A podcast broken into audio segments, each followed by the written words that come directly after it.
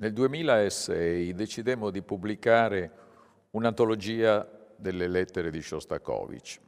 L'epistolario di questo compositore è praticamente sterminato, ma il titolo di questa antologia era Trascrivere la vita intera ed alludeva a questa situazione paradossale di uno Shostakovich che ha scritto un'infinità di lettere, molte sono andate perdute, lui stesso non le conservava, comunque negli archivi non ancora totalmente disponibili ce ne sono un'infinità. Questa specie di, di grafomania davvero ha qualcosa di curioso, di inquietante quasi, che si collega direttamente alla personalità del musicista. Eh, sono soltanto 328 le nostre lettere, le curò Elizabeth Wilson, una musicologa che è diventata famosa proprio per la biografia che scrisse su Shostakovich. Ma quello che è veramente che incuriosisce è la concezione che lo stesso Shostakovich aveva dello scrivere e anche ricevere le lettere. Eh, per esempio, quando lui è ancora giovanissimo, nel 1925, quindi non ha neanche ancora vent'anni, essendo nato nel 1906, scrive a un certo Jaworski, non ho il tempo di spiegarvi chi era, ma è stato un celebre teorico della musica dell'Unione Sovietica di allora, eh, gli scrive come deve essere secondo lui una lettera e dice esattamente, oggi ho scritto una nuova lettera poiché non mi piace inviare lettere giacenti da un po'. Una lettera deve essere fresca, scritta adesso, impostata entro un'ora e ricevuta il giorno dopo. Capite che quindi c'è questo aspetto del quotidiano, del prolungare il vivere, il gesto del vivere in quello della scrittura. E potrebbe essere una cosa giovanile, forse, chi lo sa, però se noi andiamo avanti nell'epistolario, arriviamo ben 40 anni dopo, al 1965, eh, in cui scrive a Boris Tishenko, che era un eccellente compositore, non del tutto dimenticato, ha scritto, fra l'altro ha messo in musica stupendamente una famosa lirica di Anna Akhmatova, il Requiem. Beh, eh, in questa lettera Tishenko, nel 65, giusto 40 anni dopo, eh, sentite che cosa dice, eh, è una cosa che fa una certa impressione. Sentite cosa dice. Negli ultimi anni non scrivo più lettere, non ho idee in testa. E poi i rapporti epistolari sono comunque usciti dal nostro modo di vivere in presenza di telefono, telegrafo, mezzi di trasporto moderni, non c'è più necessità di scrivere lettere. Tuttavia la memoria umana è corta, la mia in particolare, e per questo non intendo aspettare un incontro con lei per esprimere alcuni pensieri. Vi rendete conto, siamo nel 1965 e lui dice che la tecnologia ha distrutto l'arte epistolare. Figuratevi se fosse vivo oggi, perché oggi realmente la, l'arte epistolare, perché a certi livelli deve diventare un'arte, non esiste più, assolutamente. Lui già a quell'epoca, nel 65, ci diceva queste cose. L'epistolario, quindi, di uno che scrive in questa maniera così compulsiva, evidentemente lo possiamo intendere come un diario intimo, qualcosa del genere. E se noi lo leggiamo appunto come un diario, emergono due dimensioni fondamentali, due filoni, insomma, che sono da un lato la nevrosi, perché è un personaggio nevrotico, eh, non, non, gli faccio torto, è un grandissimo musicista, ma ha un temperamento nevrotico e la sua musica lo rivela genialmente lo trascende, lo sublima, insomma. E il pessimismo. Allora, quella che io ho chiamato nevrosi, forse in maniera un po' irrispettosa, si coglie benissimo in un tema che è quello delle lacrime, il tema delle lacrime. Sentite che cosa scrive, siamo sempre nel 25, ha sempre 19 anni, come dicevo, sempre a Jaworski, questo illustre professore del Conservatorio di San Pietroburgo. Dunque, Eccolo qua. Ora sono di umore molto triste, dovuto alla mia impotenza creativa. Non ho modo di consolarmi. Visto che quest'estate non ho composto nulla, significa che è successo qualcosa per cui ho disimparato a comporre, forse temporaneamente, forse per sempre.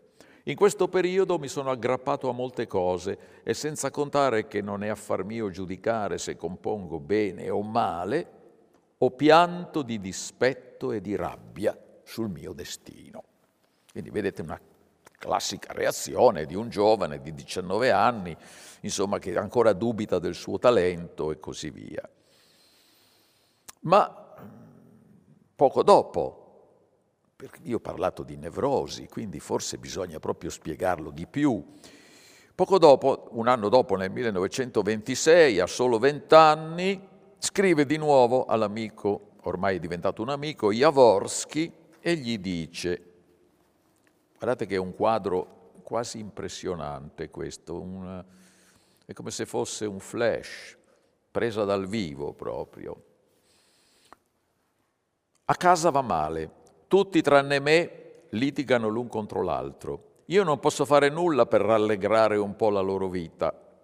Mia mamma e le mie sorelle sono bravissime persone, ma hanno così poca felicità, preoccupazioni per l'indomani e in sostanza nient'altro. Ma io non posso fare nulla per la loro felicità. Io so che la mia felicità è la loro, ma io non sono felice.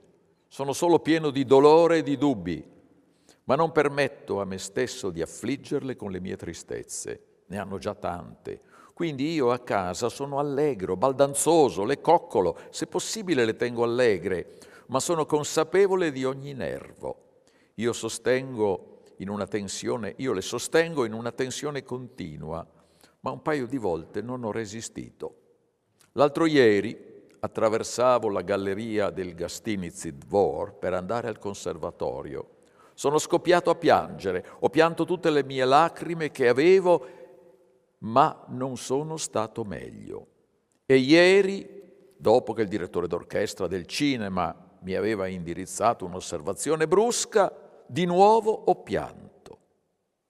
E di notte faccio tali sogni che mi sveglio e dopo non posso riaddormentarmi. Come vedete, c'è questo temperamento difficile, nevrotico, ma fin qui abbiamo a che fare appunto con un ragazzo ipersensibile, perché aveva 19 anni, 20 insomma. Ok, siamo d'accordo. Capita, a quell'età non si è ancora maturi. Ma vediamolo nel 1942, 16 anni dopo. Beh, vediamo cosa scrive in questa data, a quest'età, all'amico Glickman, uno era un musicologo, uno degli amici che gli furono più cari, ai quali ha scritto più lettere, c'è un volume intero di lettere proprio con la corrispondenza con Glickman. Dunque, siamo durante la guerra, siamo nel 42, è sfollato oltre gli Urali a Kuibyshev. Ha appena finito di comporre la settima sinfonia, e vorrebbe che fosse diretta da Mravinsky, il grande direttore di Leningrado, ma invece gli rifilano Samosud, non è molto contento, ma insomma la cosa non ha poi tutta quella importanza. Ci racconta invece, sentite un po', come passa le notti. Eccolo qua, parla di questo Samosud del quale non ha molta fiducia, insomma tutto, ciò, tutto questo mi preoccupa solo in parte ma a causa dei disordini del sistema nervoso mi preoccupa molto più del dovuto. La nostra vita scorre normalmente tranquilla, quieta. A volte di notte, tormentato dall'insonnia, piango. Le lacrime scorrono copiose, brucianti. Nina e, Nina è la moglie, eh? Nina e i bambini dormono nell'altra stanza. Questa circostanza mi permette di abbandonarmi alle lacrime ma poi mi calmo. Scherzi dei nervi. Insomma, ormai è un uomo maturo, è un uomo celebre, siamo arrivati alla settima sinfonia che sarà un trionfo. È vero, c'è la guerra, è sfollato, ma insomma tutto dovrebbe essere relativamente tranquillo. Però le lacrime continuano a scorrere. Andiamo ancora avanti nel tempo, arriviamo al 1960. Un'altra lettera a Glickman. Questa volta sono ma, lacrime di gioia quasi, eh, perché si tratta di eh, sottolineare la composizione, il completamento dell'ottavo quartetto. Dunque ho, impiegato un po' di tempo a trovare la citazione, ma è una lettera all'amico Glickman in cui per la prima volta pare che scorrano lacrime di gioia, perché è riuscito a concludere, e ne è molto contento, il suo ottavo quartetto. Ma sentite un po' che razza di humor nero è quello in cui vibra la corda della gioia. Dice così, ho scritto un quartetto che non serve a nessuno ed è ideologicamente riprovevole. Ho riflettuto sul fatto che se un giorno o l'altro morirò, sarà difficile che qualcuno scriva una composizione dedicata alla mia memoria. Per questo ho deciso di scriverla io stesso. Sulla copertina si potrebbe scrivere questo quartetto è dedicato alla memoria del suo autore. Il tema principale del quartetto sono le note D, E, S, C, H, cioè le iniziali del nome Dmitri Shostakovich. E poi conclude, la pseudo-tragicità di questo quartetto è tale che io, eh, componendolo, ho sparso tante lacrime quanta urina si può spandere dopo aver bevuto una mezza dozzina di birre. Giunto a casa, un paio di volte ho cercato di suonarlo e di nuovo ho pianto, ma questa volta non soltanto per la pseudo-tragicità, ma anche per la meraviglia della splendida compiutezza della forma e forse entra in gioco anche un certo autocompiacimento, ma credo che presto lo spirito di autocritica mi farà smaltire questa ubriacatura. Come vedete, gli umori sono sempre un po' su questa tensione nevrotica che dicevo. Però è chiaro che quella che prevale sempre, costantemente, è la nota del pessimismo. E io credo che questa nota tocca quasi un, un culmine, insomma, in un'altra lettera eh, che questa volta è del 1948 e rivolta sempre all'amico Glickman, in cui lui descrive la sua faccia. Sentite come ci racconta questa storia impressionante. Descrive se stesso alla mattina, si guarda nello specchio per farsi la barba e sentite cosa dice. Mentre mi rado ho la possibilità di osservare il mio viso. È gonfio, sotto gli occhi ci sono delle borse enormi, le guance gonfie sono color lillà. Nell'ultima settimana o poco più sono molto invecchiato e questo processo di invecchiamento continua ad avanzare a velocità inaudita. L'invecchiamento fisico, purtroppo, si riflette anche nella perdita della gioventù di spirito. Ma forse tutto ciò è solo spossatezza. In quest'ultimo anno ne ho scritta di musica per film. Ciò mi dà i mezzi per vivere, ma mi affatica in modo estremo. Beh, questa descrizione del suo viso nello specchio mentre si rade, con questi colori terribili che lui stesso ha indicato, io credo che ci fa pensare a un grande pittore del tempo. Sembra di vedere la faccia di Shostakovich ritratta da Bacon, eh? non c'è niente da fare, è proprio quella cosa lì, con questa terribile, tragica solitudine. Eh, questo cadeva nel 1948. Ecco, adesso fermiamoci un momento su questa data, perché è quella capitale intorno alla quale ruotano un po' gli eventi che ci hanno raccolti in questa splendida sala. Insomma, parlare di Bacon qui fa quasi impressione, ma insomma l'arte è un percorso a volte anche complesso.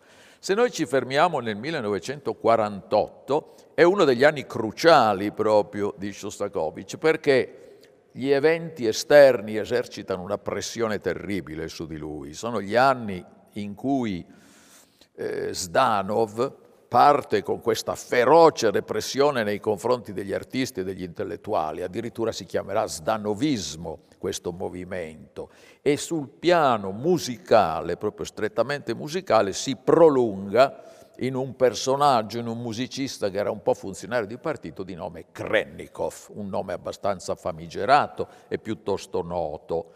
Ebbene, su questa linea il nostro povero Shostakovich viene trafitto, condannato, messo all'indice, costretto a umilianti autoconfessioni, autocensure. Eh, c'era questa terribile abitudine di chiamarli alla sbarra e dire sì, ho sbagliato, non dovevo, eccetera, eccetera. Non solo, ma oltre alle autocritiche umilianti, viene addirittura sospeso dall'insegnamento del conservatorio perché era indegno di insegnare ai giovani uno che seguiva delle tendenze formaliste.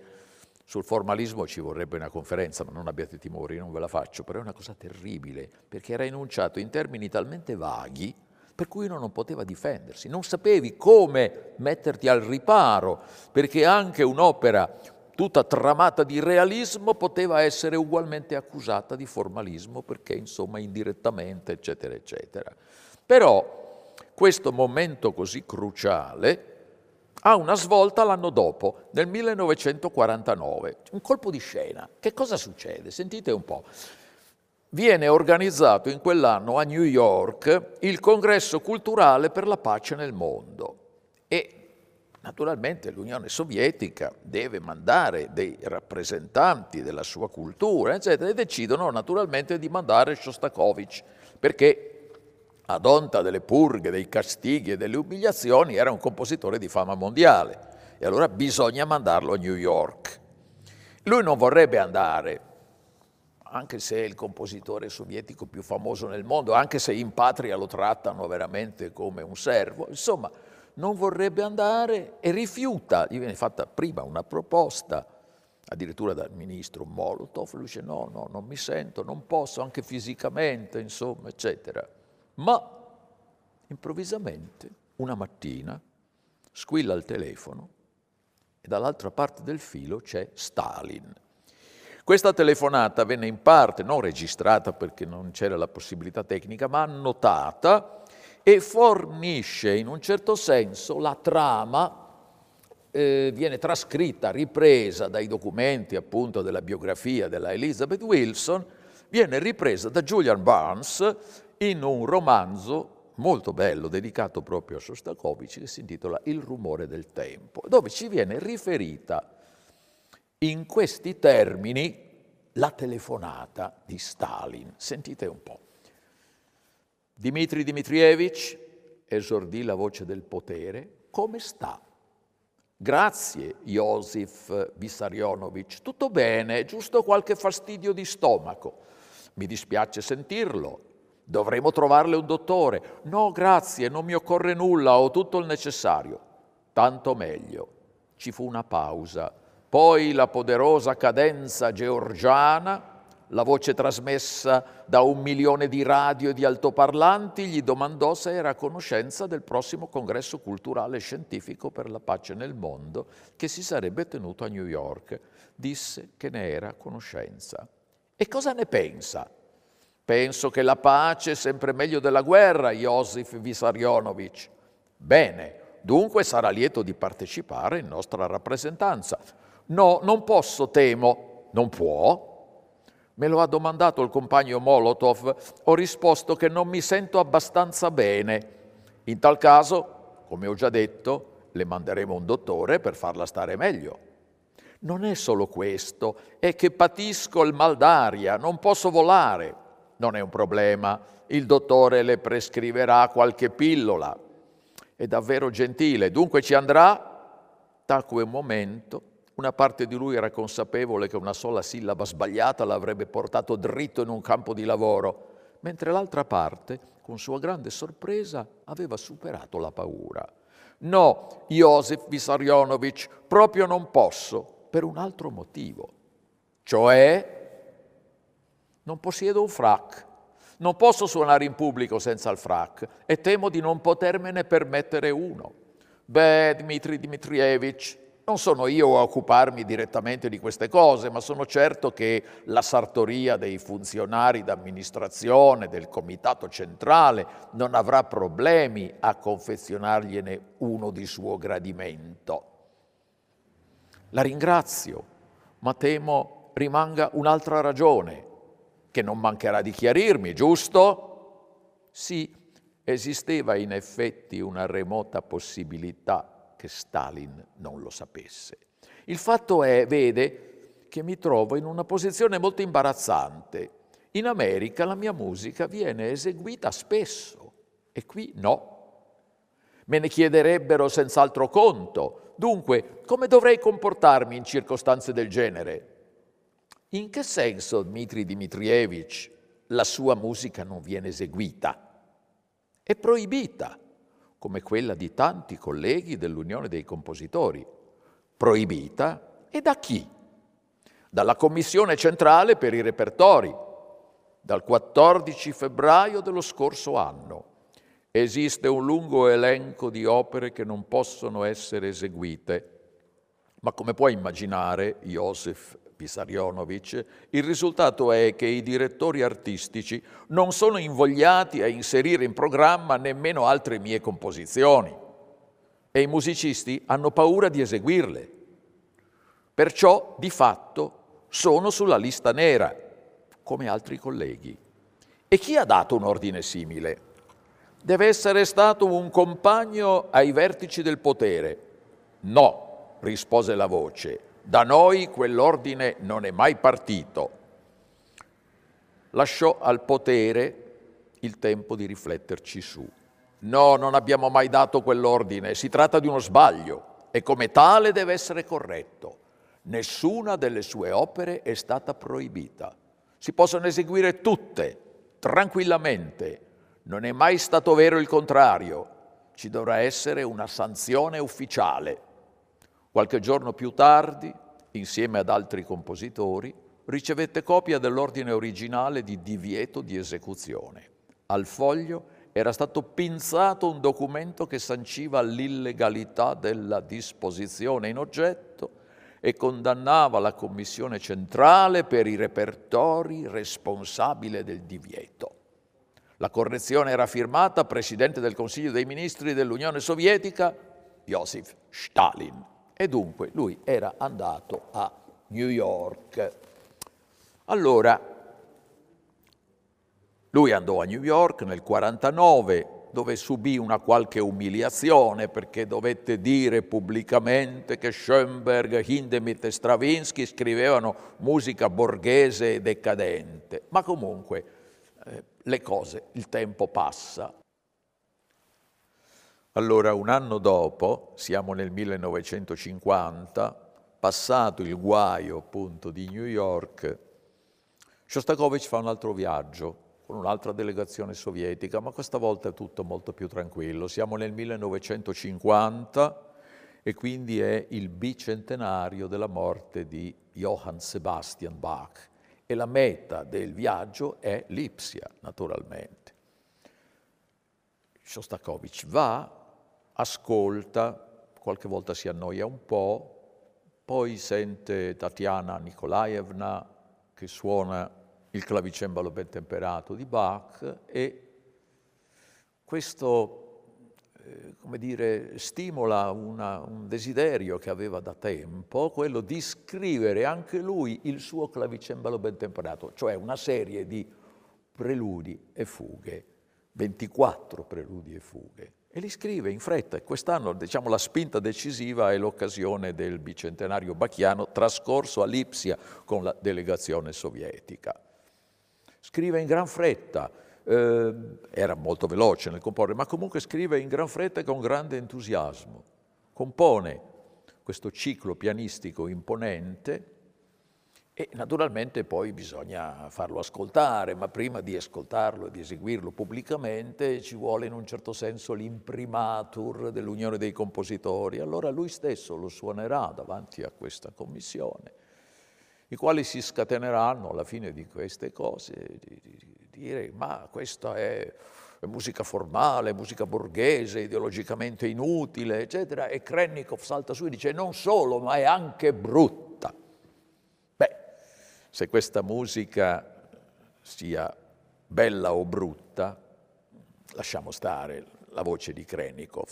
In questo caso mi piacerebbe delegarla a voi che ascoltate. Provate a ascoltare, abbiamo già, ne abbiamo già ascoltato qualche pagina, ma ascoltiamo davvero con attenzione questo rivivere l'eredità di Giovanni Sebastiano Bach nel 1950, in quell'anno che è in confronto alla spedizione a New York molto sereno. Bach emana veramente, irradia su quelli che sono venuti anche due secoli dopo un gra- una grande, profonda sensazione di quiete, di pace, di equilibrio interiore, perché è il trionfo della musica in se stessa.